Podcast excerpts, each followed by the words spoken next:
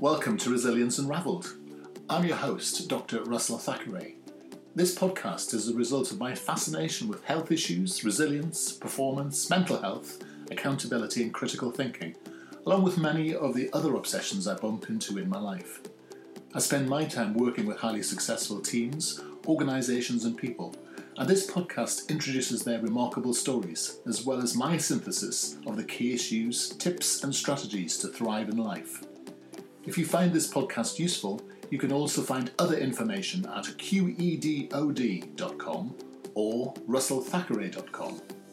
Stay tuned to the end for details of how to order a free ebook. Enjoy the podcast.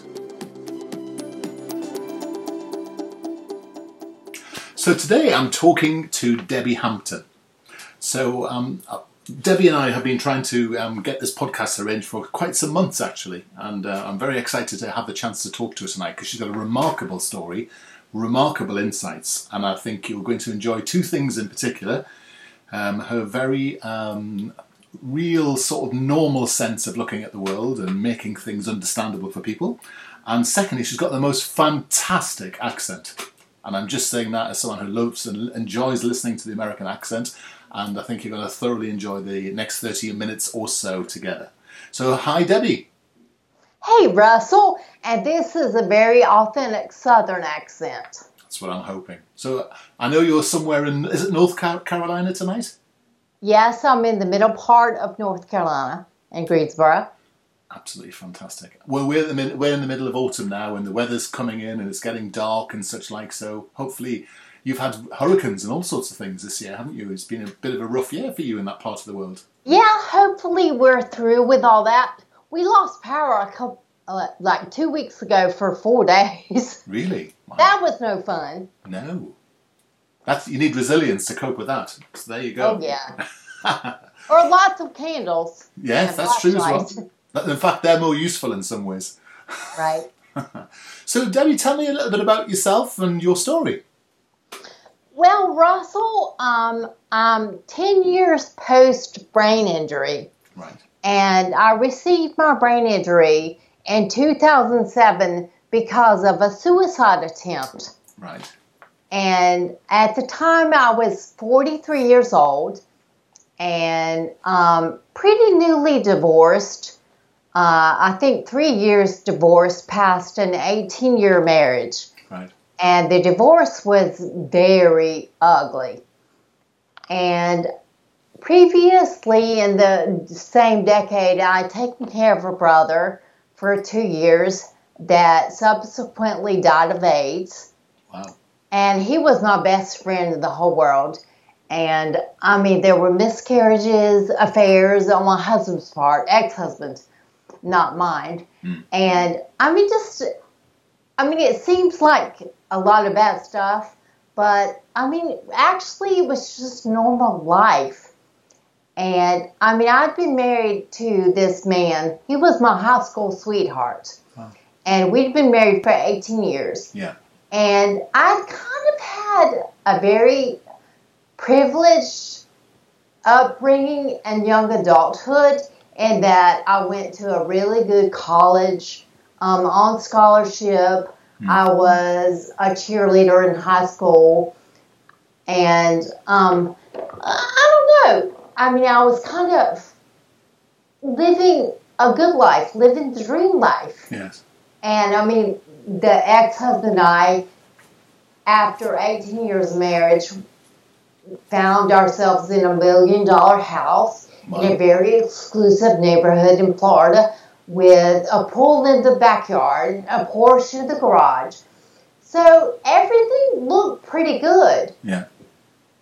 But I mean, because I had never really gone through a lot of challenges or hardships in my life, I didn't develop resilience or learn the tools that I needed when life got hard, when my brother died, when I got divorced. Yes. And I mean, I chose to get divorced, but it still is very hard. I don't care who's choosing it. And so, my answer to all the crap And my ex husband, I mean, constantly drug me through court. He's a millionaire. So, I mean, he had money to harass me financially. Yeah. And, I mean, he did for years. And my answer to all that was to try to kill myself Right. because I didn't have the skills to cope. Yes. And I was terrified and I was stressed out and I was incredibly depressed for years and anxious. Uh, and of course, I mean, as you can tell, I didn't die. Yes. But what I did do was give myself a very serious brain injury. right. And I mean, I thought things were bad before. Okay, afterwards, I seriously brain injured myself. I mean, after I woke up in the hospital, after a week in a coma, Wow. I couldn't speak. All I could do is make sounds. I did not remember that I got divorced. Um, I didn't know my brother died. Blimey. Uh, I didn't know that my second son had been born. I think I knew my first son had been born. Yeah. But, and I mean, I had no manual dexterity. I couldn't control my bladder. I mean, I was seriously impaired. Yes. And then my ex husband sued me and took my sons away. Oh. And not only did he win, but he moved to a different state with him. So here I am, severely brain injured, and my sons have been taken away and moved to a different state. I'm laughing now, but of course it was not funny at all at the time. Yeah. But I was severely cognitively impaired. Yeah. So the full brunt of the everything did not hit me like it like it would have had it been cognitively not all there Yes. or all there. I mean, I was not able to emotionally comprehend everything that was going on. Yeah. I mean, I knew my sons had been taken away. But in recovering, I mean, the first year I just kind of naturally recovered a little bit. And I did like the occupational therapy that my insurance covered and all that. But I realized during the first year, I mean, all I could do was pay attention to the here and the now because my brain was not competent of doing more than that. Right. And I mean, a good day for me was emptying the dishwasher and maybe sweeping the floor. And I think like six months after the brain injury, I got my license again. But I mean, it was a very slow process of recovering. Yeah. And I'll, let's see, I tried to commit suicide in June. And in January of the following year, I went on a trip with my brother in California to Hawaii. Wow. And I think he just kind of proposed the idea of us going because he knew that I needed something positive in my life, Yeah. something to look forward to. But I mean, that was a challenge, just packing and coordinating, like getting to the airport and getting through airport security Wow. Because my my brain had gone back to not knowing all the social norms and all those things. I mean, believe it or not, but you have to learn those. You learn those in childhood. Yeah. So when I when I got to the security checkpoint at the airport, I had no idea what to do. Really. And I had, like at the grocery store or the gas pump or whatever, I had learned to watch what other people did to learn. Like, think about it. If, if you were a child, would you know how to check out at the grocery store Mhm. using your card? No. Yeah. Exactly. I would stare at the, the machine and not know what to do. So, I mean, just getting through security at the airport and getting on the airplane and storing my baggage and all that was a challenge. But I mean, doing all these things is how my brain relearned Yes. and how I learned to fit back in society and to be independent again. And it's But- and of course with that learning comes the resilience to allow you to move forward. So and it's probably the first bit of, and it's it's interesting learning as an adult, I suppose, because you have a a different way of being able to reflect on that learning and make sense of it. True. And one thing I was going to tell you is that resiliency is actually a neuroplastic process Yeah. in your brain. It's a learning process. Yeah. I mean, re- neuroplasticity is the definition means your brain changes and makes connections and patterns and rewires itself based on the input which includes your experiences, your thoughts, your behaviors, your emotions.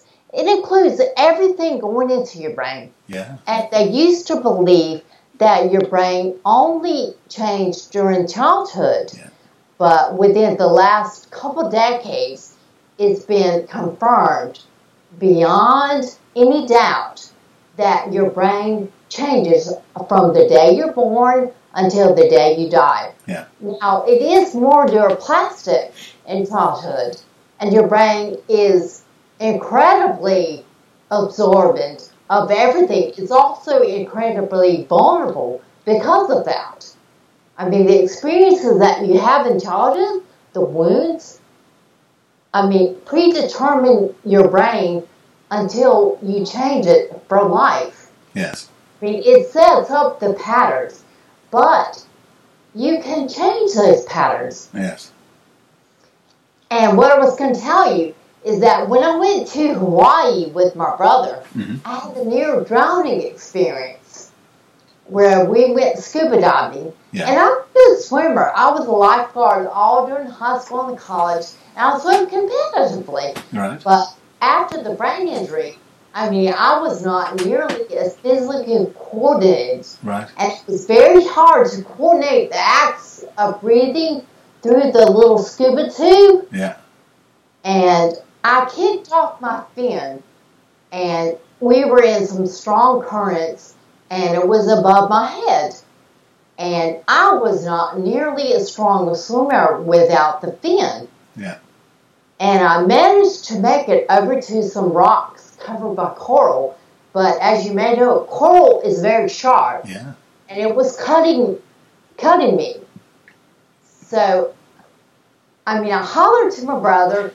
Long story short, I didn't drown.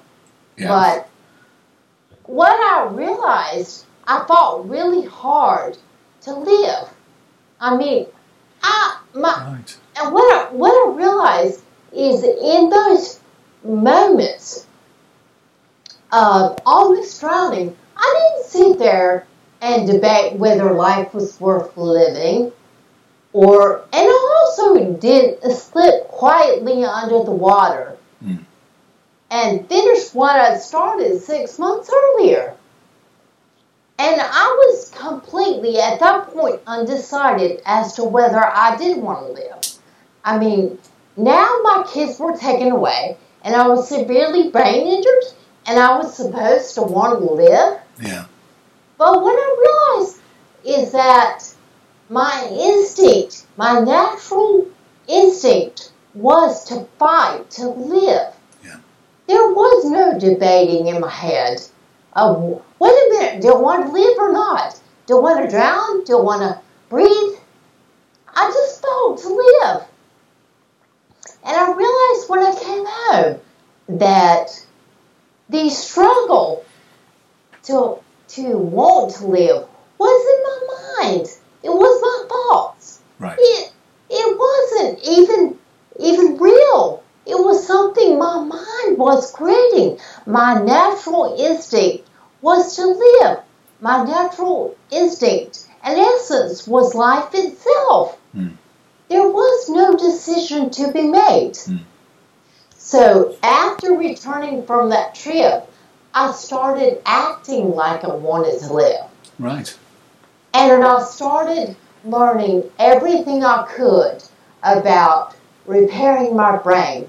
And that's when I started learning about neuroplasticity. Yeah. And when I intentionally started working every day to repair my brain and my life and my thoughts. Yeah. So what did you, what did what did you do what did you do first? What was the what was the starting point?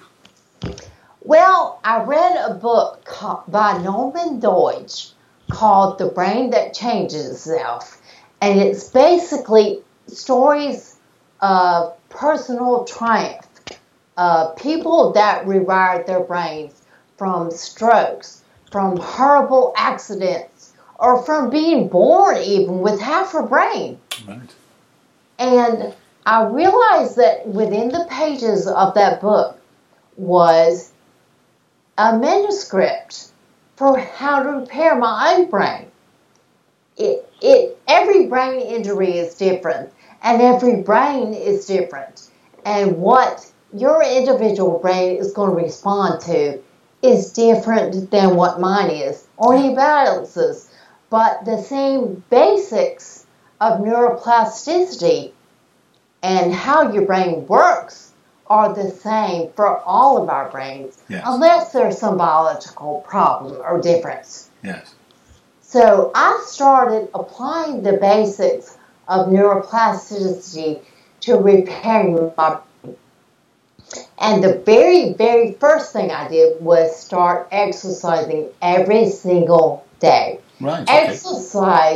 Exercise, is like miracle grow for your brain. Yeah. It is the number one thing that promotes neurogenesis, which is the birth of new brain cells. It promotes neuroplasticity, rewiring your brain.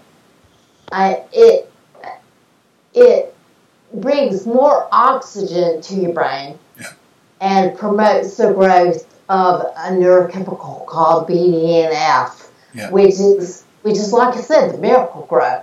So every day I exercise for an hour every single day. And then I started brain training. And I know there's a, a big debate about whether brain training works or not. And there are some that are not legitimate, Yes. but there are some that are. And I started using a program back then, it was called Brain HQ. Now is um, Brain. No, I'm sorry. It's called Brain HQ now. That's right. Back, Yeah. back then, it was called Brain Fitness Program, That's it. Yeah. and it's by Posit Science. And the CEO of that company is Dr. Michael Merzenich, which was the original scientist that did all the experiments confirming neuroplasticity. I mean, they are based on science. And it may be because my brain was so injured, but they dramatically improved my brain. They improved the processing speed, the memory recall, everything. Yeah. I mean, originally there was a time delay between my thoughts when I would think something and when it would come out of my mouth. Right. And you can only imagine how confusing that was. yeah. And I would say that brain training dramatically increased my processing speed and helped that. And then I actively started looking for alternative therapies to help. And there's something called neurofeedback. Mm-hmm. Yes. and neuro, neurofeedback is, is where electrodes are placed at strategic points on your head that correspond with brain activity. And you actually retrain and reprogram the brain activity to a certain level. And we started by doing a brain map where she basically um, mapped the activity of my brain. Yeah. And she, the practitioner said, Wow, I'm surprised you're functioning as well as you are. Because she was so aghast at how low every my brain was functioning. My brain was really slow Yeah. on every level. And I guarantee you, I was only functioning that well because my sheer determination. Right. But we started training specific places on my brain, and I would see corresponding improvements. And I could even feel what I came I came to call very technically the tinglies. I mean, we would work a part of my motor strip that corresponded with my hands, and I would physically feel my hands waking up Wow. or my speech improved because I could feel my jaw loosening. Part of a symptom of a brain injury is very tense, tight muscles. Right. And I, at first, I talked like my mouth was wired shut. And neurofeedback really helped relax those jaw muscles so I could open my mouth and articulate. Yes. And I mean, I continued very intensive neurofeedback for a year and a half. Wow. And then I went on to something else called um, neuro NeurOptimal. And I mean, now this was 10 years ago. Now there are all kinds of things out there which are more readily available. Yeah. Wave optimization, all that. And it's very valid. And I also started doing hyperbaric oxygen therapy. Yes. And as you may know, that kind of forces oxygen, the oxygen concentration in your blood to be like four times the level of normal. Yes. And it allows oxygen to go to areas of your brain that in co- greater concentration than before.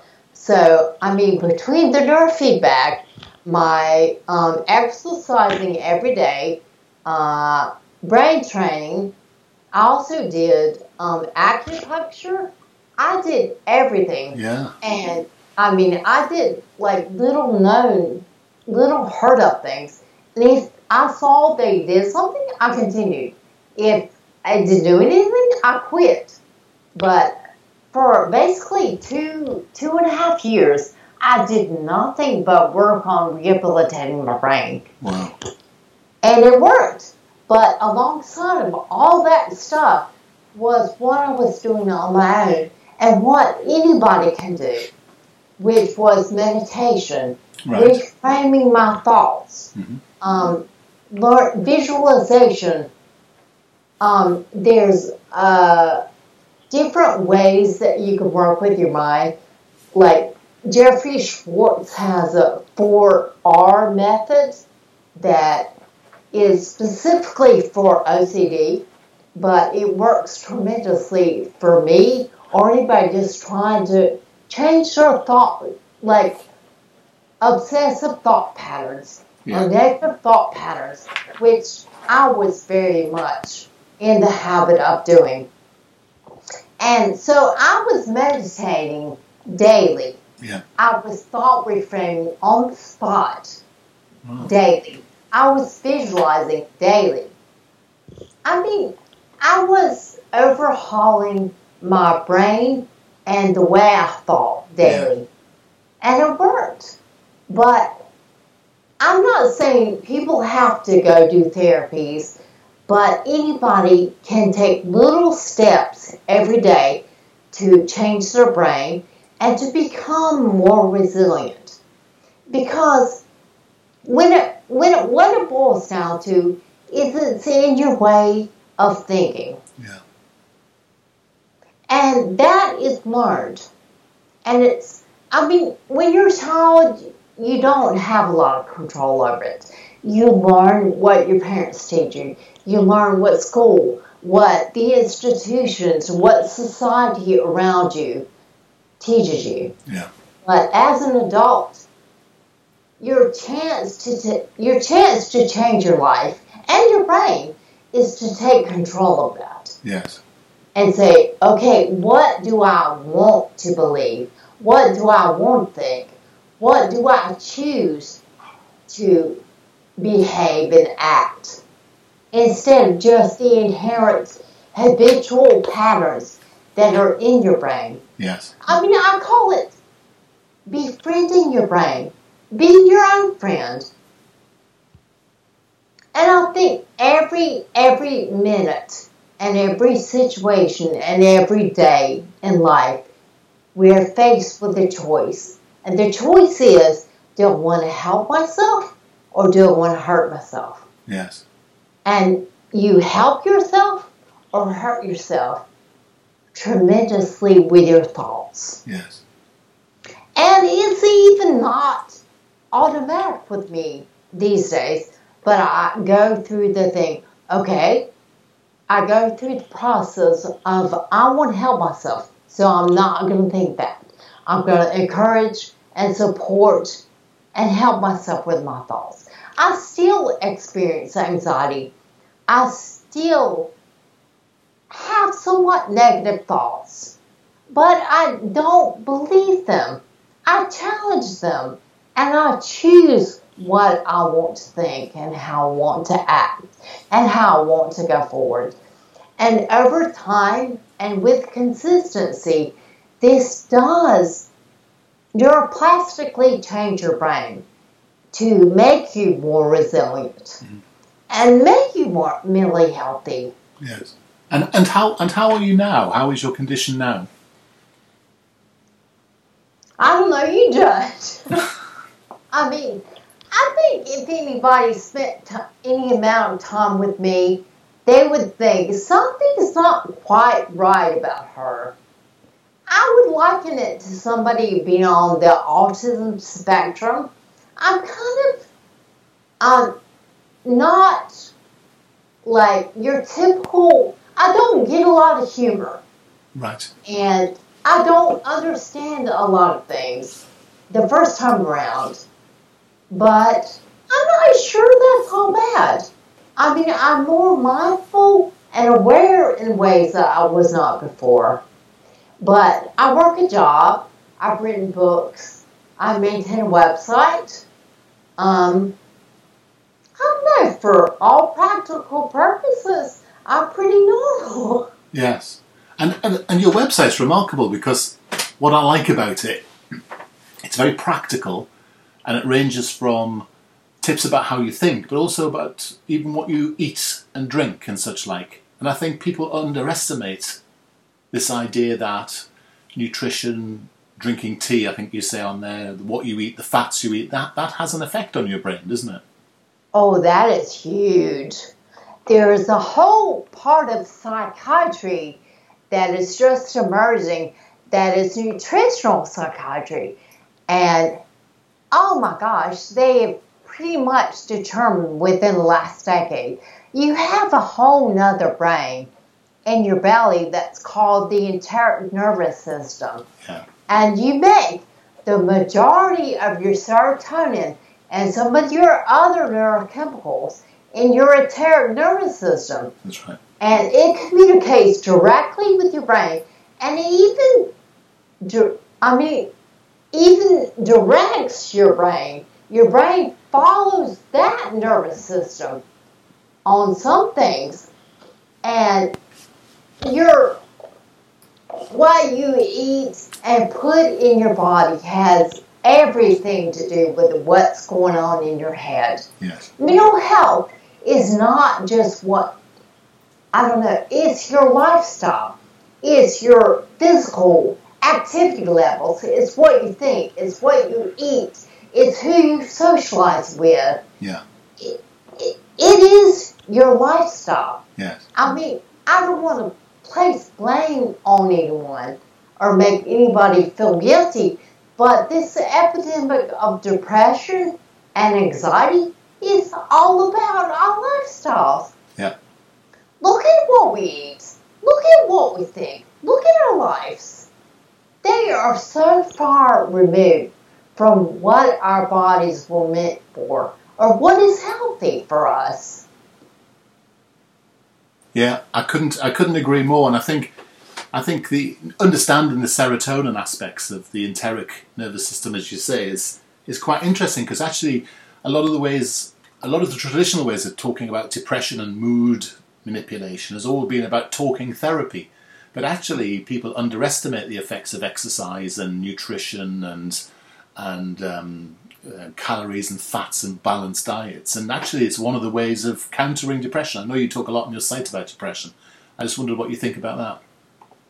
Oh yeah, I've seen articles recently saying that um, medical professionals are actually starting to prescribe Yeah. exercise, nature, and other things for depression and anxiety. These are first level ways to combat them Yes. before turning to drugs or anything else. Yeah. And I mean, it makes a lot of sense to me. These are things that you can control and incorporate within your own life on a daily basis. Yeah. And again, working with your thoughts. And like I told you, I'm not a big believer of just think positive and everything is okay. Mm. But thinking positive and sh- thinking gratitude and looking for what is good in your life and remembering to focus on what is going right, not just what is going wrong Yes. or what you think is lacking.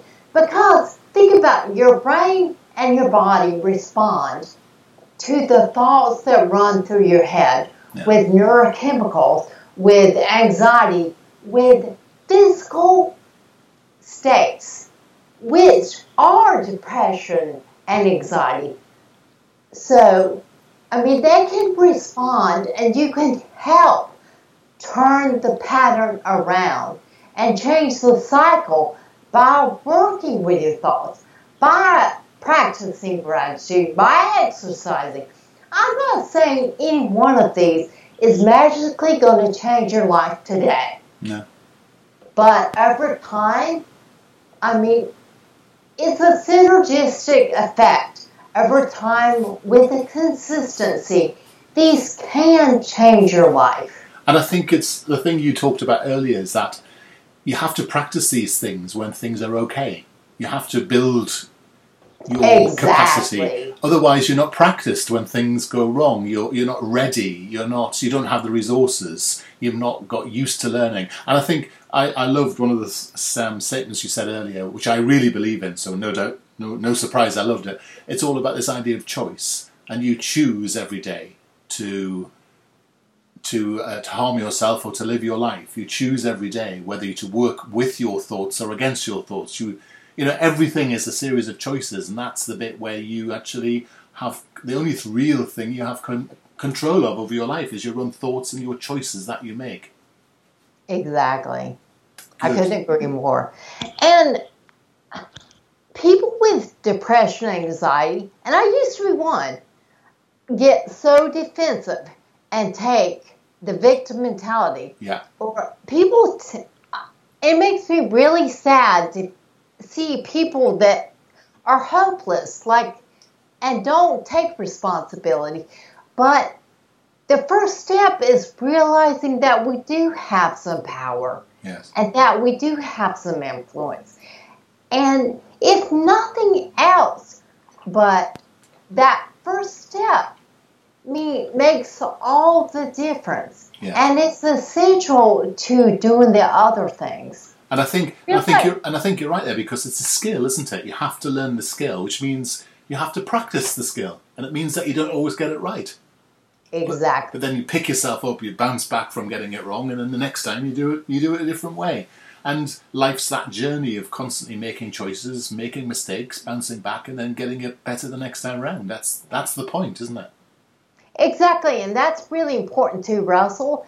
Is something that I didn't realize before, like 10 years ago, is I didn't realize that the bad, quote, bad things in life are just as much a part of life as the good things. Yeah, I expected, I expected life to be sunshine. Yeah. And when it wasn't, I didn't know what to do. yeah, But I actually think part of being resilient is learning to lower your expectations. Mm. And seriously, I mean that. Yeah. Lowering your expectations to the point of realizing that hurt, pain, death, challenges, all that is just as much a part of a good life as the good things Yeah. and expect them. Hopefully, not more than bad, No. but expect them to show up. And don't be totally, I don't know, chaotic Yes. and panicked when they do. Yes. Expect it. It's part of it. Yeah. It's part of. It's part of um, understand. Sometimes I remember someone many years ago t- told me that in order to really appreciate the good times in your life, you have to have experienced the bad things, and almost in the worst things that you've experienced, the the more significant the good things are. So in a way, understanding that good, you know, good things and bad things are there in a way to help you have a more fulfilling life, a more rich life in a way. Exactly. It's a concept of, called duality. Yeah. And to break it down psychologically on an emotional scale, if you blunt yourself, as I did, and not allow yourself to feel the ne- quote negative feelings, Yeah. not allow yourself to feel the pain, not the suffering, the disappointment, then you also blunt yourself from feeling the happiness and the joy. It's a spectrum emotionally. Yeah.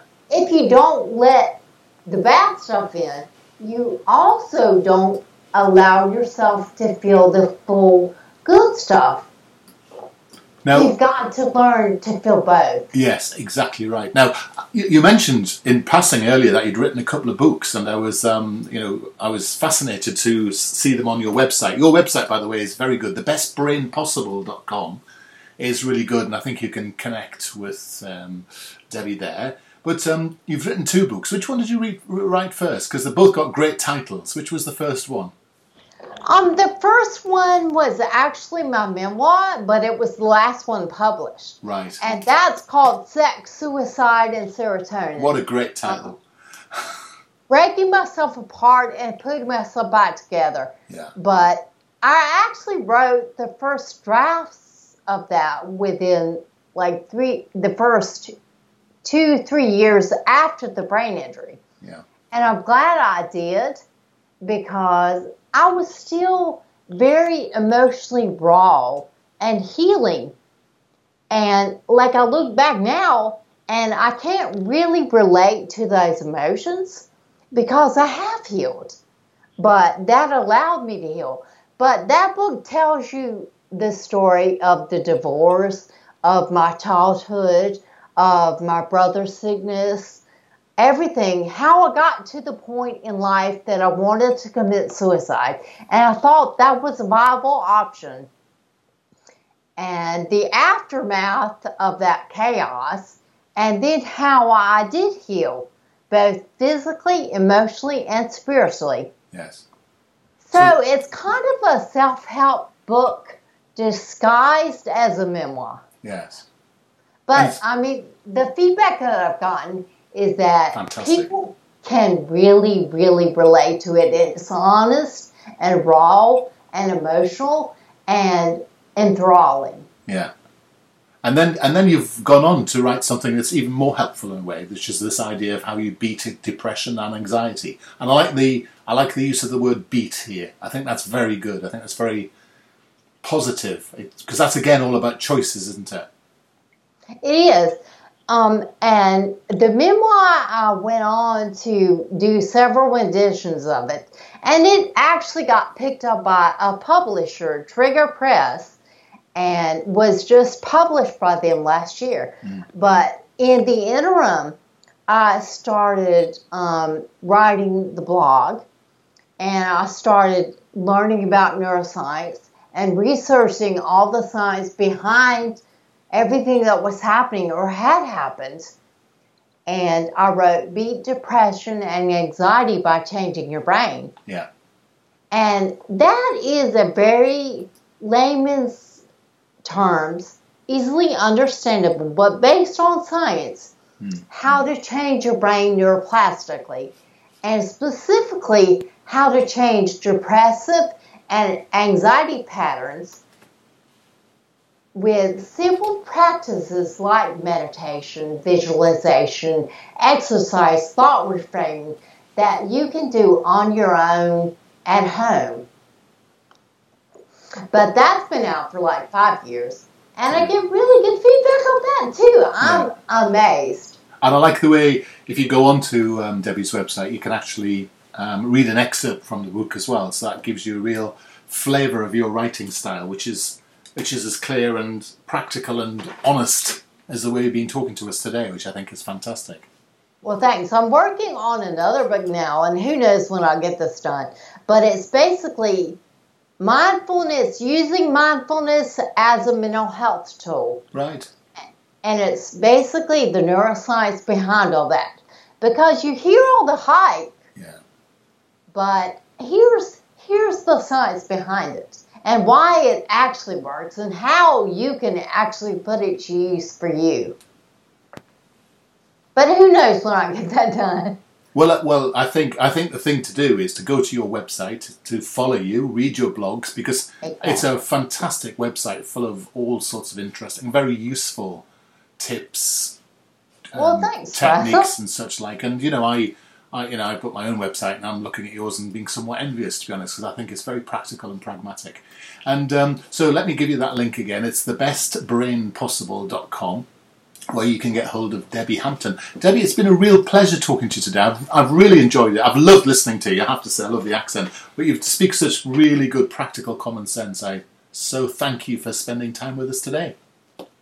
Well, thank you, Russell. I hope you could understand. As I as I mentioned, I had to relearn how to talk. So I'm glad some of the accent is still there. I, it's absolutely remarkable. Debbie, thank you so much this evening. I really appreciate your time. Thank you so much. I enjoyed it. Take care. We hope you found today's podcast useful. If you did, why not subscribe and listen to our other podcasts? We would love it if you could leave us a review.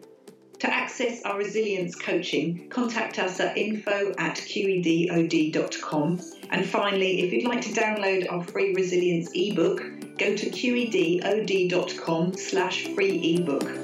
Thanks for listening.